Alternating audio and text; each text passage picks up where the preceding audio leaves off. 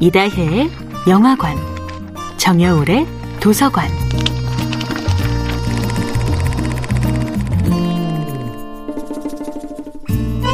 안녕하세요. 여러분과 아름답고 풍요로운 책 이야기를 나누고 있는 작가 정여울입니다. 이번 주에는 로라 데소 월즈의 헨리 데이비드 소로와 함께합니다.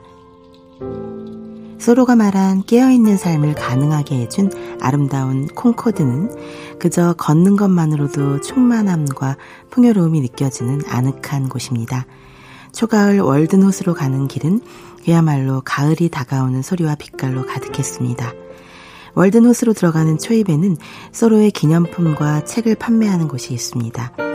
저는 소로의 미니 석고상을 하나 사고 심플리시티라는 글자가 새겨져 있는 목걸이를 하나 샀습니다. 심플리시티는 간결한 삶, 조화로운 삶, 탐욕으로부터 해방되는 삶을 꿈꾼 소로의 이상을 압축한 단어였습니다.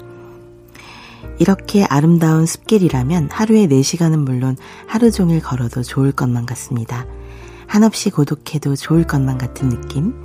인간 세상으로부터는 해방되지만 자연의 더 커다란 품 안에 완벽하게 푹 안기는 듯한 느낌이 드는 산책길입니다. 소로의 글에는 자신이 살아가는 마을과 숲을 끊임없이 걸어다니며 얻은 깨달음으로 가득 차 있습니다.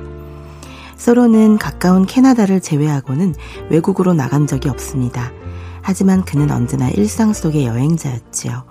집에서도 여행할 줄 아는 사람, 동네조차도 매번 낯설고 새로운 여행지로 만들 줄 아는 사람, 그가 바로 소로였습니다. 소로는 위대한 시인 윌리엄 워즈워스의 하녀 이야기를 들려줍니다. 어떤 나그네가 워즈워스의 하녀에게 주인의 서재를 보여달라고 부탁합니다. 그러자 하녀는 이렇게 대답했다고 합니다. 워즈워스의 서재는 문 밖의 자연 전체라고. 하녀는 주인이 가장 소중하게 여기는 것이 자연과 산책 속에 있다는 것을 알았던 것입니다. 자연 속의 산책을 통해 책보다 더 많은 깨달음을 얻었던 것은 워즈워스와 소로의 공통점이었습니다.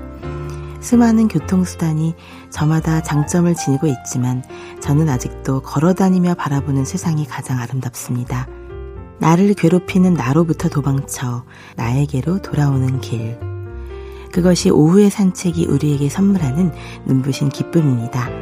마음을 활짝 열어 산책하며 만나는 아름답고 낯선 세상. 그곳이 저에게는 최고의 서재이자 살아있는 공부방입니다. 정여울의 도서관이었습니다.